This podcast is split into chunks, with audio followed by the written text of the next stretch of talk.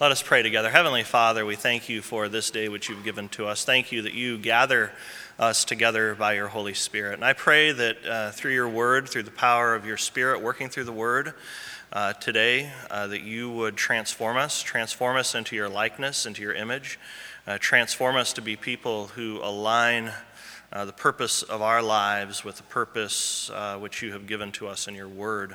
And I pray, Lord, that we would be motivated to go, uh, motivated to go as your witnesses uh, into this world. Uh, show us, Heavenly Father, uh, that the that the fields are white unto harvest. And Lord, I pray that you would send laborers into this harvest field of this community and into the harvest field of of uh, the unreached parts of this world. Use our church, Heavenly Father, to make an impact here and around the world. Uh, so, Lord, we need you. We need your Spirit today. Uh, give us uh, eyes so that we can see. Give us ears that hear, not just to hear, but to truly hear, to hear with our hearts. And, Lord, may this message then be lived out uh, through our lives and into this world. It's in Jesus' name we pray. Amen. I have, uh, last week I gave to each and every person who was here a card. And that card is to be used to invite people to come to Maple Park Church.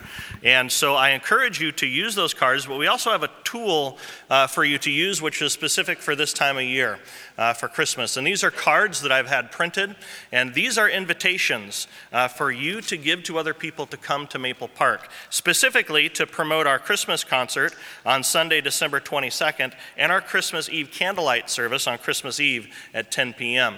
So this is a tool for you to take and to invite somebody to come and to be a part of our church uh, here uh, during the holiday season. This is something you could probably give out with the invitation, uh, little business card, uh, and along with that you can give them an invitation to specific things that are happening here at Maple Park uh, uh, during this Christmas season. So these cards are available at the Information Center. Please take some and use them. Be inviting uh, your friends, Uh, your neighbors, and your coworkers to come and to be a part of our church here. But what is going to motivate us? What will motivate us to be a church that values invitation, that values reaching people with the gospel? What is our motivation in mission and ministry here? I want to give you the example of the balloon.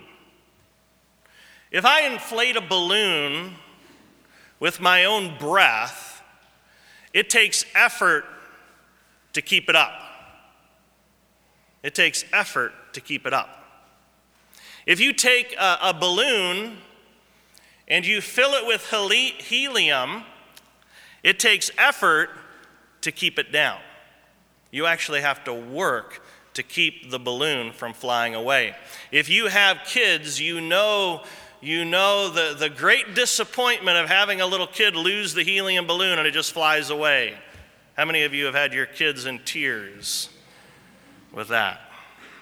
So the balloon that's filled with my own breath, it takes effort. We have to keep it up. But filled with helium, helium, it takes zero effort to keep it up. It actually takes effort to keep it down. So our efforts in ministry, our efforts in mission as a church is, is like our, our own breath. Filled with our own ability, we can't accomplish the mission that Jesus has given us to do. We just can't do it. But filled with the Spirit, filled with the Holy Spirit, moved by Him, we can complete that mission which Christ has given us to do. We cannot do it in our own strength and with our own effort. We need to be filled with the Holy Spirit. And I've tried to motivate people to move into mission. But too often I've used my own breath to try to motivate people to do the work which Christ has called us to do in bringing the gospel to the world. In the book, Gaining by Losing, Why the Future Belongs to Churches That Send, J D. Greer wrote the following. Each week the pastor yells something at the congregation like, be more generous, give more money. So that week, they put their lunch money in the offering. The next week, the pastor yells something like, "Witness to your friends." And they spend the week awkwardly trying to find a way to work the four spiritual laws into a conversation. Then the pastor yells something like, "Volunteer at church." And so they sign up for the nursery. Each time, the pastor trying to keep the church motivated, the church going. It's like trying to keep that balloon filled with the air of men going.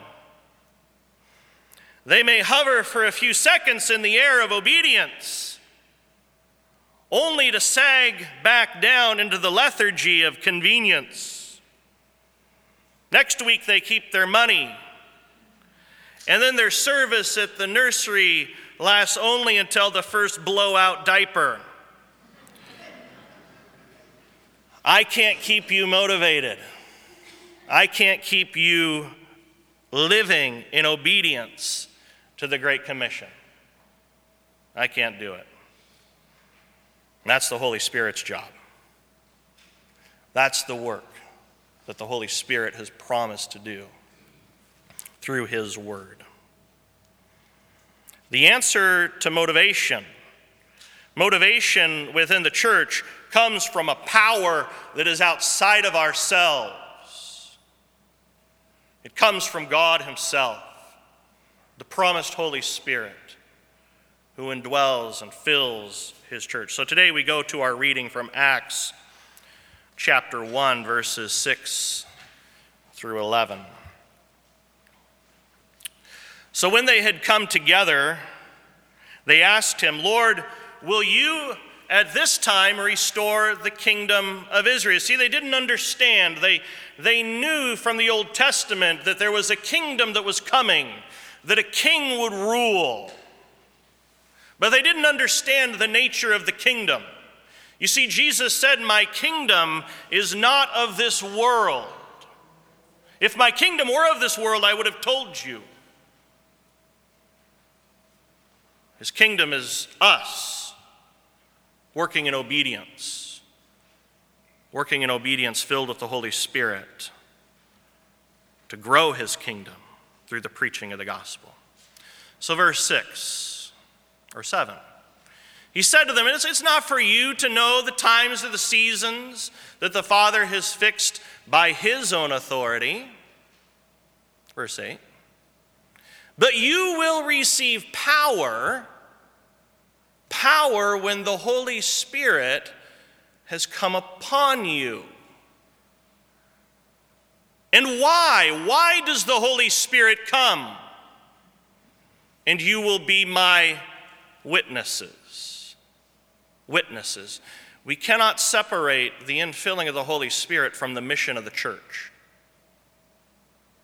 The Holy Spirit was given for the mission of the church to proclaim the gospel throughout the world. "And you will be my witnesses." Witnesses to what? Well, witnesses to the reality of Jesus, His life, His death, and His resurrection, and His soon return. So you'll be my witnesses where? Where you're living right now in Jerusalem. Your neighborhood, your city.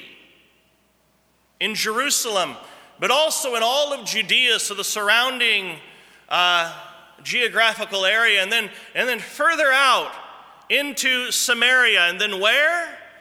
To the ends of the earth. We cannot accomplish the mission which Christ has given to us without the Holy Spirit. Without the Holy Spirit, a disciple can only accomplish what she's able to do in her own strength. Without the Holy Spirit, a disciple can only accomplish what he's able to do in his own strength. God wants us to go. He's called us to gather together, to be transformed by the preaching of the Word, filled with the Spirit, and going as witnesses, as faithful disciples, but we cannot do it in our own strength. Last week, I said something unbiblical in my sermon. and I need to apologize. So here's an F Y I. Don't believe everything I say. Don't believe everything I say. Be like the Bereans. You see, the Bere- the Bible says the Bereans were of more noble character because after the apostles preached, they went home and they searched the scriptures to see if what the apostles was teaching was true.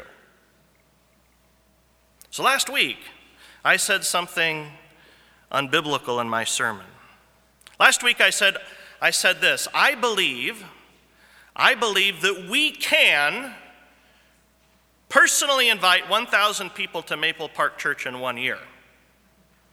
Did you catch it? I believe we can. I believe we can accomplish the mission. So that, that was wrong for me to say, for me to say that I think that we are able to do something is unbiblical. If we are able, and I think that we are able, to give one thousand personal invitations in one year, that's not God's plan, because God wants us to do more than we are able. We should never set goals for our church which we are able to fulfill in our own strength. We should only set goals for our ministry that only God can fulfill, that only through His power, through the power of the Holy Spirit, we are able, not uh, through His power, through Him alone, that God can fulfill. That's the key, not us, but God. So scratch out the idea of one thousand personal invitations to Maple Park in one year, and let's focus on what the Holy Spirit wants to accomplish through us. Let's be surprised by the work of the Holy Spirit through the ministry of Maple Park. Let's anticipate His program, not my program, not your program, but His program for our church. But we need to be filled with the Holy Spirit. So ask, ask God to fill us. Ask Him to fill us. See, Jesus in Luke eleven thirteen says this, if you then who are evil know how to give good gifts to your children, how much more will the Heavenly Father give the Holy Spirit to those who ask Him? He wants to fill us with His Spirit. He wants us to be empowered by His Spirit. He wants us to accomplish the mission that only He really can do and accomplish. You see, Jesus doesn't want a pastor to fill the people with his own hot air. We won't go anywhere if you're dependent upon me. Jesus wants a people filled with the Holy Spirit, motivated to go in mission. So I ask the question then, how? How are we filled with the Holy Spirit? We ask Him to fill us. We ask Him, Lord Jesus, send your Spirit to fill me and to empower me. And then we are also filled through the ordinary ministry of the church. You see, there is extraordinary power given through the ordinary ministry of the Word. The Word of God is primary. The Word of God is primary. Never separate the work of the Holy Spirit from the Word of God. As soon as we separate the work of the Holy Spirit from the Word of God, we end up in a very bad place. We end up with false doctrine and heresy. A lot of people can get up and say, well, I felt the Holy Spirit speak to me and say this, but it has nothing to do with the truth of the Word of God.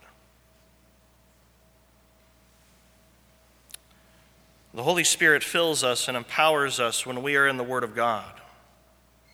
See, when we're in the Word, the Holy Spirit does a work in us. He transforms us. He transforms us from the inside out. His program becomes my program and your program. His desires become my desire and, and your desire. We need to be filled with the Word because the Holy Spirit uses the Word, and through the Word we are empowered by the Spirit to go and to share that very word of the gospel with the world. You don't have the Holy Spirit apart from the Word. You can't be filled with the Spirit apart from the Word. You need the Word. You need His Word in your heart and in your life. So how are we going to impact the world like the disciples did in the book of Acts? We need to be in the Word of God, hearing it preached, studying it, reading it, praying it, memorizing it, and believing it. Believing it as the very word that it is, the Word of God. Why is the Word powerful to us? It's powerful to us because the Word of God reveals Jesus. Reveals Jesus, and that's really the Holy Spirit's job. The Holy Spirit wants to put the spotlight on Jesus. The Holy Spirit's job is to convict us of sin and to bring us to Jesus, so that we would know Jesus, who lived and died and rose again, and who ascended to the right hand of God the Father Almighty to send us the Holy Spirit, Jesus who is coming again. The Word is powerful because the Holy Spirit reveals Jesus to us in the Word. Through the Word, Jesus enters our lives. Has Jesus entered into your heart? Do you believe on the Lord Jesus Christ? And believe that He died for you, that He rose for you, that He's present now, wanting to enter in? Do you believe that? If you do believe that, you've experienced the work of Jesus in your heart, and now you've been called to, to give witness to that reality to the world. But you will receive power when the Holy Spirit comes upon you, and you will be my witnesses. Witnesses to what? To the reality of Jesus. In Jerusalem and Judea and Samaria, and to the ends of the earth. Be filled with the Word. Be filled with the Spirit. Don't let anything distract you. Don't be preoccupied by anything. Keep your hand on the plow. Keep watching Him. Live the mission which you've been called to live as a disciple of Jesus Christ. I don't have enough hot air, church. I don't have enough hot air to keep you up, to keep you moving, to keep you going. I can't do it. I can't do it. That's why I get on my knees and I say, Lord, this church is your church. This mission is your mission. This is something that only you can accomplish. We cannot witness about Jesus unless we have been filled and empowered. And Jesus changes everything. He changes everything because He's real. He's alive. Do you believe that He's alive? He is alive and He is active. He is real. And He has entered into our lives. He has given us faith to trust Him. He has filled us with the Spirit. Why? Well, because He loves you. He loves you.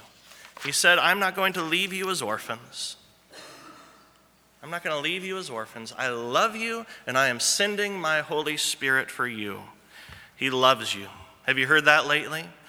Have you heard that you are loved, that you are loved unconditionally? It's not a love that's based upon your performance. It's not a love that's based upon how good or how obedient you've been. It is a love that is completely unconditional. Even while we were still sinners, He died for us. He loved us so much that He was willing to go to the cross to die for us. Jesus loves you. He proved that love by dying for you, He went to the cross. There he shed his blood. And it's through the shedding of his blood that we have the forgiveness of sins. Without the cross, there would be no forgiveness. Do you believe that he died for you? That his precious blood was spilt for you to wash away your sins? He loves you. He died for you. His blood washes you clean. And he rose from death for you, alive, present with you today, alive to offer to you the benefits, every benefit that he won for you in his life and death. And then he sent the Holy Spirit for you. Didn't leave us as orphans, but sent us the Spirit. And I pray that, that we would truly believe this. I pray that the Holy Spirit would cause us to trust this reality to the extent that we would be moved by that very Spirit to go, to go and to tell a world that is lost, to tell a world that is dying, a world that has no hope. Let us pray together. Heavenly Father, I ask now, in your mighty and precious name, that you would fill this congregation with your Holy Spirit. Fill us, Heavenly Father, with power, power that is not of our own, power that comes from you, power that moves us, power that sends us. Lord, may your plan and your program and your will for our church be fulfilled. It's in Jesus' name we pray. Amen.